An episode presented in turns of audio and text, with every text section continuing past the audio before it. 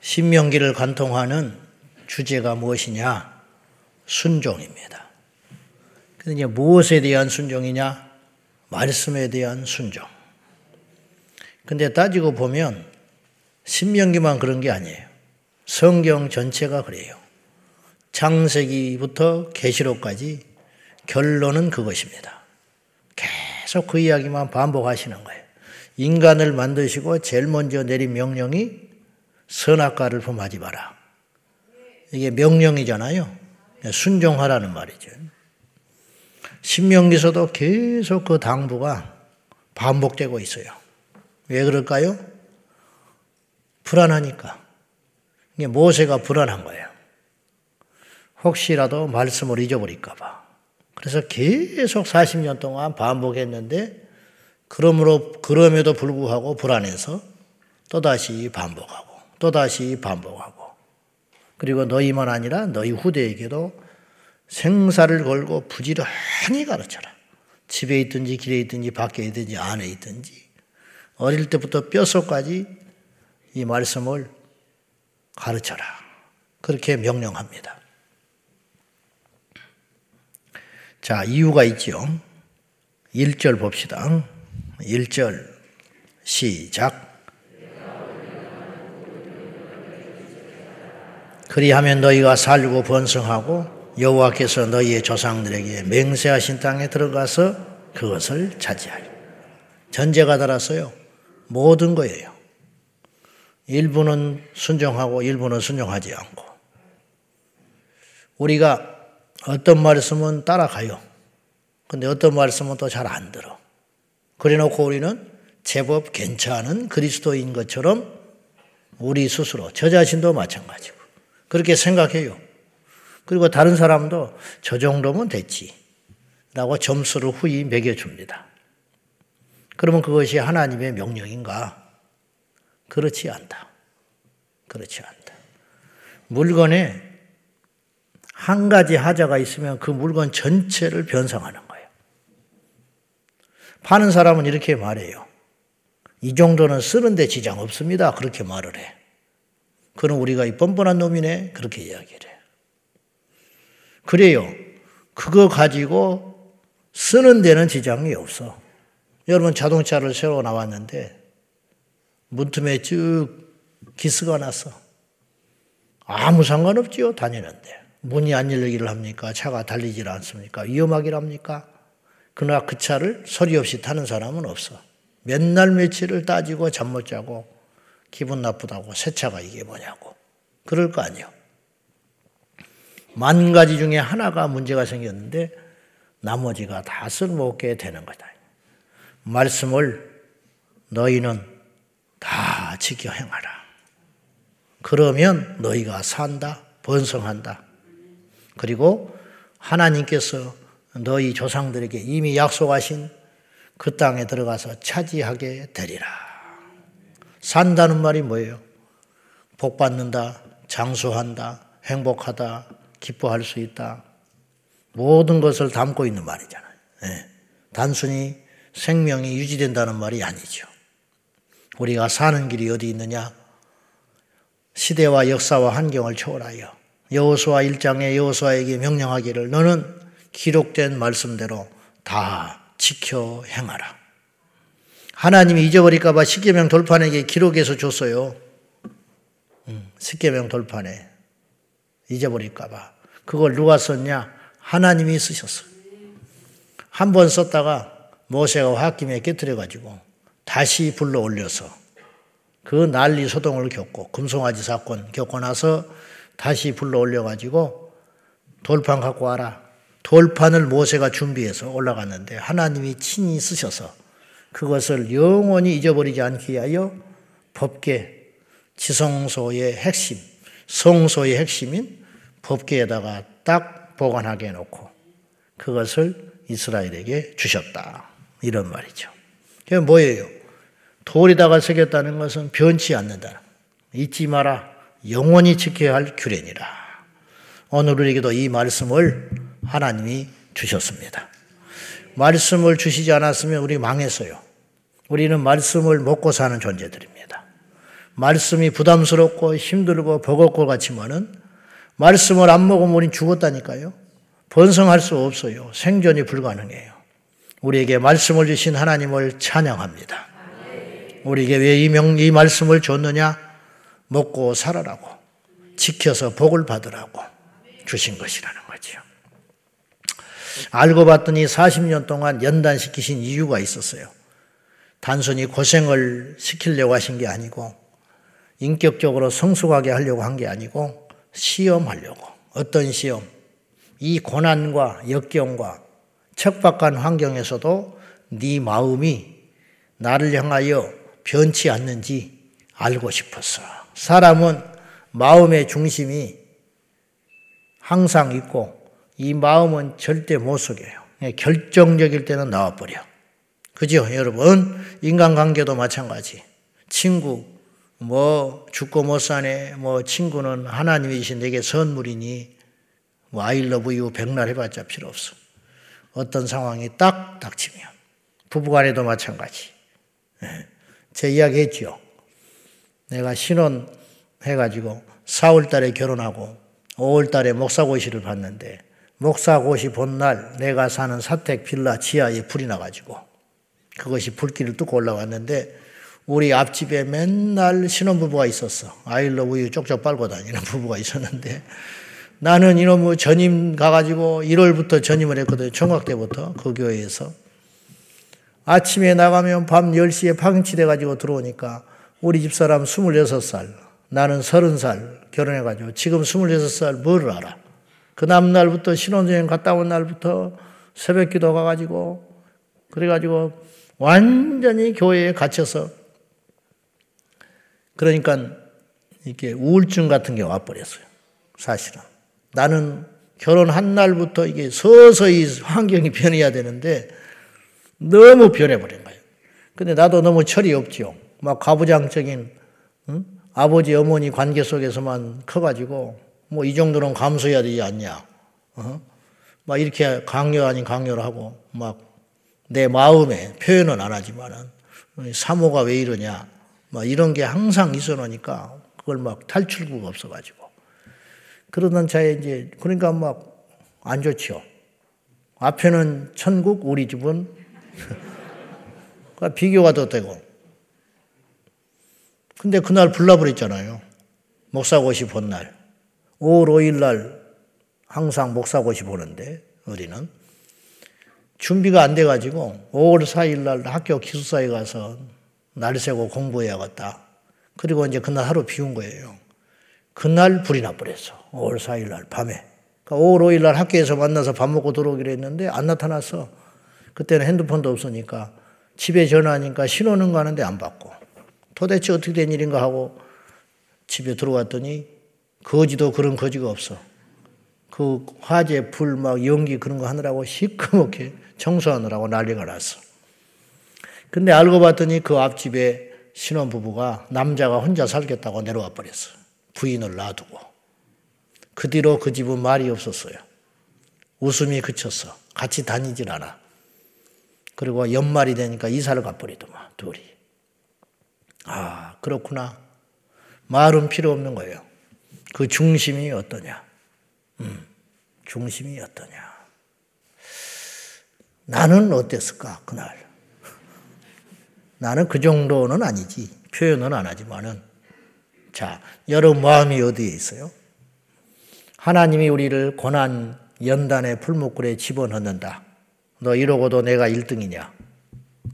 너 이 고난 속에서도 예배할 수 있냐? 이 고난 속에서도 나한테 말씀을 지켜낼 수 있냐? 이걸 보려고 40년을 테스트했다. 근데 그것에 다 넘어지더라요. 그 넘어진 세대는 광야에서 다 시체가 됐어요. 단 두 명 남고. 그리고 더 다음 세대는 고난과 환란을 겪어도 견뎌낼 수 있는 단단한 세대. 그 세대가 가나안 땅에 들어간 거예요. 그거 하려고 하나님이 하셨다. 그런 말이에요. 만나를 왜 주셨는지 아느냐? 너희 생명 연장시키려고 준 게 아니다. 3절 보실래요? 같이 봅시다. 시작. 너를 줄이게 하시며 또 너도 알지 못하며 내 조상들도 알지 못하던 만나를 내게 먹이신 것은 사람이 떡으로만 사는 것이 아니요 여호와의 입으로 나오는 모든 말씀으로 사는 줄을 네가 알게 하려 하십니다. 너를 깨닫게 하려고 만나를 줬다. 그건 뭐냐? 만나가 너희가 심기를 했냐, 노력하기를 했냐.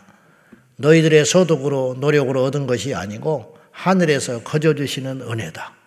하나님이 살아계신 징표로 만나를 준 거야. 그러니 이 만나는 결국 뭘 의미하는 것이냐? 아하, 농사 안 지어도 살 길이 있구나. 여러분, 그렇죠? 광야에서 농사 안 지어도 살 길이 있어. 그건 뭐냐? 하나님만 바라보고 있으면 살 길이 생긴다. 말씀 순종하면 지금 우리가 이런 유혹을 엄청 받아요. 말씀대로 어떻게 사냐? 그러다가 거지되라고? 응? 하루라도 더 일해야 되고, 남처럼 등쳐먹고 사기는 안 치더라도, 그래도 요령 있게 살아가야지, 어떻게 말씀대로 다 지켜 살 수 있어. 그러다가는 도태되고, 이 험한 세상에, 경쟁하는 세상에 무슨 수로 살아. 그런 생각을 우리 모두가 하게 돼요. 그런데 지금부터 3,500년 전 광야는 그보다 더 척박했어요. 도저히 살 수 없는 세상이었어요. 그런데도 불구하고 그들은 죽지 않고 살았다. 만나를 먹이신 것은 하나의 표식으로 주신 것인데 너희들이 하늘만 쳐다보고 있어도 살 수 있어. 땅 쳐다보면 죽어. 노력해봐. 땅 파봐봐. 먹을 것이 생기는지. 없잖아? 북한을 보세요. 저렇게 세상에서 제일 잘 사는 민족이 되어야 한다니까요. 북한은 노동 시간으로 따지면 그러나 세상의 최 빈빈국이 됐어요. 그 뭐냐 정치 때문에 그렇다, 경제 때문에 그렇다 여러 가지 이유할 수 있지만 영적으로 보면 한 가지입니다. 그건 뭐냐 하나님을 믿지 않기 때문이에요. 만나를 보고 교훈을 얻어라. 그건 뭐냐 사람은 떡으로 내 노력, 내 힘으로만 사는 존재가 아니라 결국은 하나님에게서 먹을 것이 나온다. 하나님에게서 우리 살 길이 열린다. 이걸 잊지 마라. 이걸 믿는 것이 믿음이죠. 오늘 또 이거 믿자 이 말입니다. 할렐루야. 하나님께서 우리를 징계하시는데 징계할 때 히브리서도 그런 말씀 나왔지만은 징계가 없으면 사생자라 그랬어요. 하나님이 우리를 우리의 죄를 알고도 그냥 두면 그건 사랑이 아니라는 거예요. 그건 버린 것이다. 버린 것. 애정이 있으니까 사랑도 하는 것이에요. 국힘당에서 민주당 중진 정치인, 그러니까 자기 적대 세력인 민주당에서 뼛속까지 민주당이었던 지금 은퇴한 원로 정치인을 불러다가 고견을 좀 해주시오 그랬더만. 네. 이제 궁지에 몰리고 도저히 풀어지질 않으니까 오죽하면 상대방에서 수장이었던 사람을 불러다가 우리한테 이야기 좀 해주시오. 쓴소리 좀 해주시오 하고 불렀어. 그건 좋은 일이라고 생각해요. 그러니까 이분이 와가지고 이제 다 젊었을 때야 뭐 네가 옳다 내가 옳다 하더니만 이제 늙어가지고 다 이제 국회의원도 다 내려놓고 평범한 사람이 되니까 뭐 다 부질없는 거 아니요? 그렇잖아요. 그 이해 이해가 되겠더라고. 근데 이분이 첫 마디가 유머스럽게 이렇게 이야기하더만 순소리를 해달라고 나를 이렇게 불렀는데 애정이 있어야 순소리도 나온 것이요. 그렇게 말했어. 그러니까 나는 이 당에 애초에 애정이 없는 사람이다 이 말이에요. 애초에 다르다. 근데 나를 불러서 무슨 순소리를 들으려고 그러냐. 난 순소리 하고 싶은 마음도 없다. 니네들한테. 그 말이죠. 그러니까 막 웃도 막. 어. 저는 그게 참 보기 좋았어요. 어. 그렇지. 정치라는 것이 그렇게 가는 것인데 생전 보지도 않을 것처럼 서로 갈라져 가지고 그 사이에 국민들만 배 터지고 죽어가는 것이죠. 예. 애정이 있어야 순소리도 하는 것인데 나는 순소리 할 마음도 없다. 니네들한테는. 그런 뜻으로 웃고 시작을 했어요. 그러면서 이제 하고 싶은 소리를 줄줄 하더만요. 맞아요. 하나님께서 우리를 징계하신 것은 사랑하기 때문에 징계하시는데 그 징계가 죽으라고 징계하는 게 아니고 아비가 자식을 징계함 같이 하나님이 우리를 징계하신다. 그렇게 말씀하셨어요. 죽으라고 때리는 부모는 없어요. 살라고 때리는 거죠. 관계가 나빠질 걸 알면서도 잔소리를 끊임없이 하는 이유는 그 자식을 위한 거야. 이것이 없어졌지요. 선배 훈계가 사라지고 부모의 훈계가 사라지고 듣기 싫어하니까 관계 나빠지니까 상사의 훈계가 싫어지고 없어지고 그런 시대가 됐습니다. 이 시대 크리스찬들도 마찬가지. 말씀을 통해서 찔림받고 말씀을 통해서 정신을 차리고 말씀을 통해서 수술을 받아야 되는데 못 견뎌요. 그러기 싫어해요. 그러니까 어떤 일이 벌어지느냐. 자기 소위 옳은 대로 행하다가 멸망길로 가는 거예요.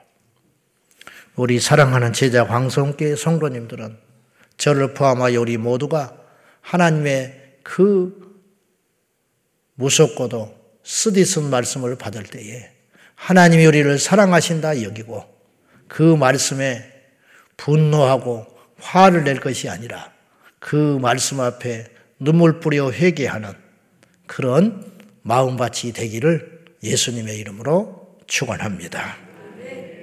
살라고 때리시는 아버지 하나님, 천국 가자고 우리를 훈계하시는 아버지 하나님의 그 사랑.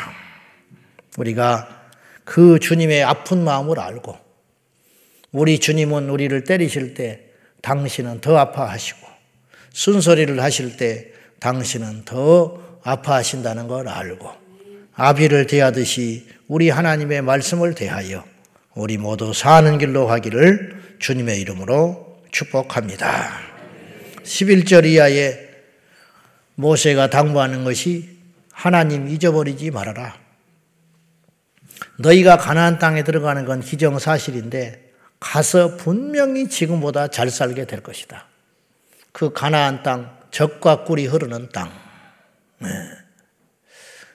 그것이 은유적인 표현이 아니었어요. 민수기에 보면 정탐꾼들이 두 사람이 포도송이를 어깨에 메고 나와요. 이게 과장법이 아니야. 성경에는 사실만 기록한 책이야. 여리고성이 무너졌지, 홍해가 갈라졌지, 죽은 나사로가 살아난 것이지 기절했다 깨어난 것도 아니고 그러면 그 두 사람이 포도송이를 어깨에 메고 나올 정도면 그 정도로 풍요로웠다. 그런 뜻이 아니고 실제로 포도송이를 어깨에 메고 나왔다 이런 뜻이에요. 엊그제 우리 김지윤 목사님이랑 예시장을 가다가 말을 들어보니까 이분이 오래전에 시리아에 잠깐 선교사로 갔다 오셨더만요. 근데 이분이 하는 말이 그 가나안 땅이 시리아 남부라는 거예요. 지금은 시리아가 내전으로 10년째 싸우느라고 지옥이 돼버렸지만은 북쪽은 쓸모가 없고 사막이라 남쪽인데 시리아는 특이하게 석유가 안 난대요. 중동인데. 근데도 불구하고 시리아가 잘 살 수 있었던 이유는 그 남부 땅이 그렇게 비옥하대. 그 당신이 성교할 때 실제로 봤대. 이런 호박을 봤대. 지금도. 그리고 이만한 오이를 봤대. 지금도 이렇게 재배된대요. 그래서 이걸로 먹고 살았대. 수출하고 시리아가. 근데 그때 그것이 어디냐면 가나안 땅이라는 거예요. 지금부터 3,500년 전에는 얼마나 비옥했겠어. 무슨 말이냐면 3,500년 동안 땅의 양분을 빨아먹은 거 아니에요. 사람들이 그곳에서 농사 지면서. 그 땅이 점점점 척박한 땅이 돼갈 거 아니에요. 근데도 불구하고 지금도 이런 호박이 열리고 이런 오이가 열린다는데 그 당시에는 오죽했거냐. 그러면 실제로 그 당시에 사람의 키만한 포도가 열린다는 것도 절대로 과한 것은 아니다. 오죽하면 두 사람이 포도송이를 끼고 나왔을까? 성경은 사실이라니까요. 제발 좀 믿으세요. 그 성경을 믿으면 믿음으로 끝나는 게 아니고 삶으로 적용을 하라 이 말이요. 좀 변해. 믿으면 믿으면 그래가지고 천국을 어떻게 가? 안 믿는데. 성경 공부한다고 천국 가는 게 아니라니까. 예배 드린다고 천국 가는 게 아니에요. 아, 이 말씀이 살아있구나. 그러면 내가 이렇게 살면 안 되지. 아, 이 말씀이 참된 말씀이구나. 하나님이 이렇게 명령하셨구나. 그러면 내가 이렇게 살면 안 되지. 그러기까지 가야 믿음의 열매가 맺어지는 거 아니에요. 오늘 또 모세가 피를 토하면서 말하지 않습니까? 내 모든 명령을 지켜 행하라고. 행하라고 말을 하잖아. 행하라고. 음? 목사가 되면 뭐해? 중지자가 되면 뭐해? 말씀을 지켜 행하지를 않는데. 음? 네가 교만하여 너무 풍요로움으로 인하여 교만해가지고 하나님 잊어버릴까 염려된다. 실제로 잊어버렸어요. 20년 만에 잊어버렸어. 우상숭배했어. 복이다 복이 아니더라고. 우리가 좀 더 아팠더라면 우리가 좀 더 우리 삶에 실패가 있었다면 사실은 믿음이 더 온전해질 사람이 우리 교회에도 차고 넘치고 세상에도 수두룩해. 이게 참 무서운 말이지만은 이 땅 잘 살아야 수십 년입니다. 이 땅에 기쁘고 행복하게 살아봐야 수십 년이에요. 근데 그 수십 년 잘 살자고 영생 잊어버린 사람이 너무 많아.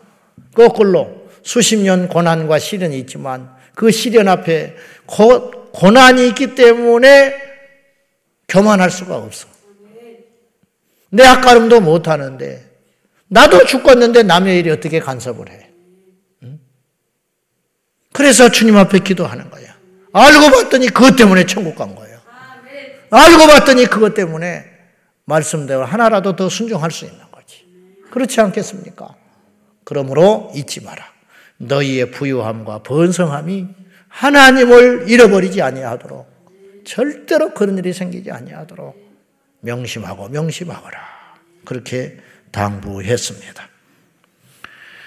복음 받았는데 하나님과 멀어진다면 그 복은 복이 아니고 저주입니다. 그래서 시편 119편에 고난이 내게 유익이다. 왜? 고난 때문에 하나님께 더 가까이 간다. 고난 때문에 내가 겸손할 수 있다. 더 나가서 그 고난 때문에 천국 가면 그런 사람 수두룩해요. 내가 그 고난 때문에 고난 때문에 여기 왔다. 지옥 가면 그런 사람이 수두룩해. 내가 그때 그 복이라는 걸 받아가지고 여기 와버리고 말았다.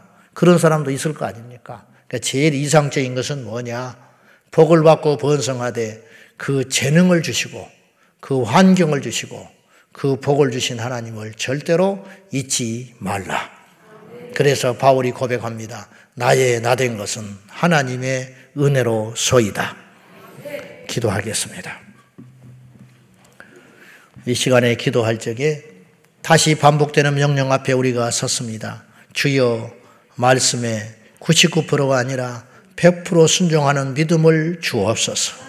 내게 고난이 오고 손가락질이 오고 다른 사람들의 조롱이 쏟아진다 할지라도 우리가 말씀을 모른다면 모르지만은 말씀을 안 이상 아는 말씀은 기억나게 하시고 어느 것을 결정할 때 무슨 일을 행할 때마다 말씀이 기억나게 하여 주셔서 그 기억난 말씀대로 순종하게 하여 주십시오. 다 같이 기도하겠습니다. 살아계신 하나님 아버지, 우리가 예전에는 말씀을 몰랐습니다. 우리가 예전에는 예배하지 않았습니다. 우리가 예전에는 하나님을 떠나 살고 있었습니다. 그런데 하나님께서 어느 날 우리를 부르시고 말씀을 가르쳐 주셨습니다. 말씀하여 주셨습니다. 이제 우리는 말씀을 아는 자가 되었습니다. 그 말씀을 알았으니 그 말씀들이 기억나게 하시고 그 말씀이 기억났으니 그 말씀대로 지켜 행할 수 있도록 도와 주시옵소서. 누군가를 만날 때 무슨 일을 행할 때 어디를 가 있을 때에 누군가를 어떤 일을 결정할 적마다 하나님 말씀하여 주십시오. 하나님 생각나게 하여 주십시오.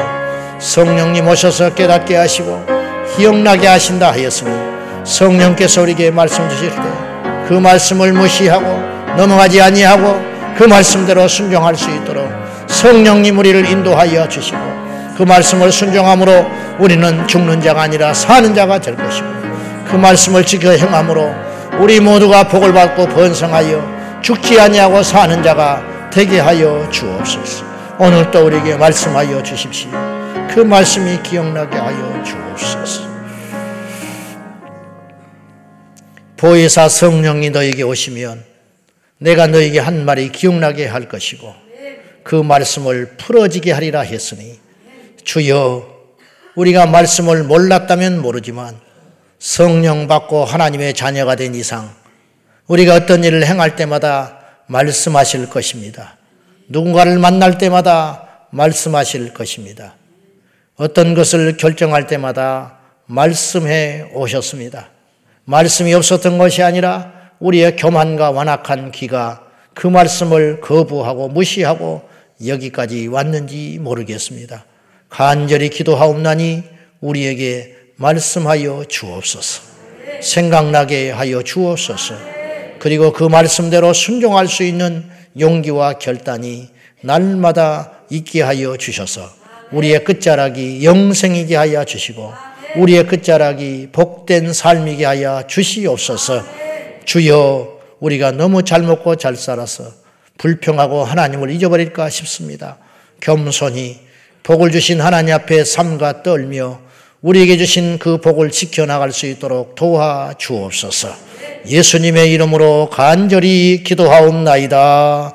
아멘. 주여, 주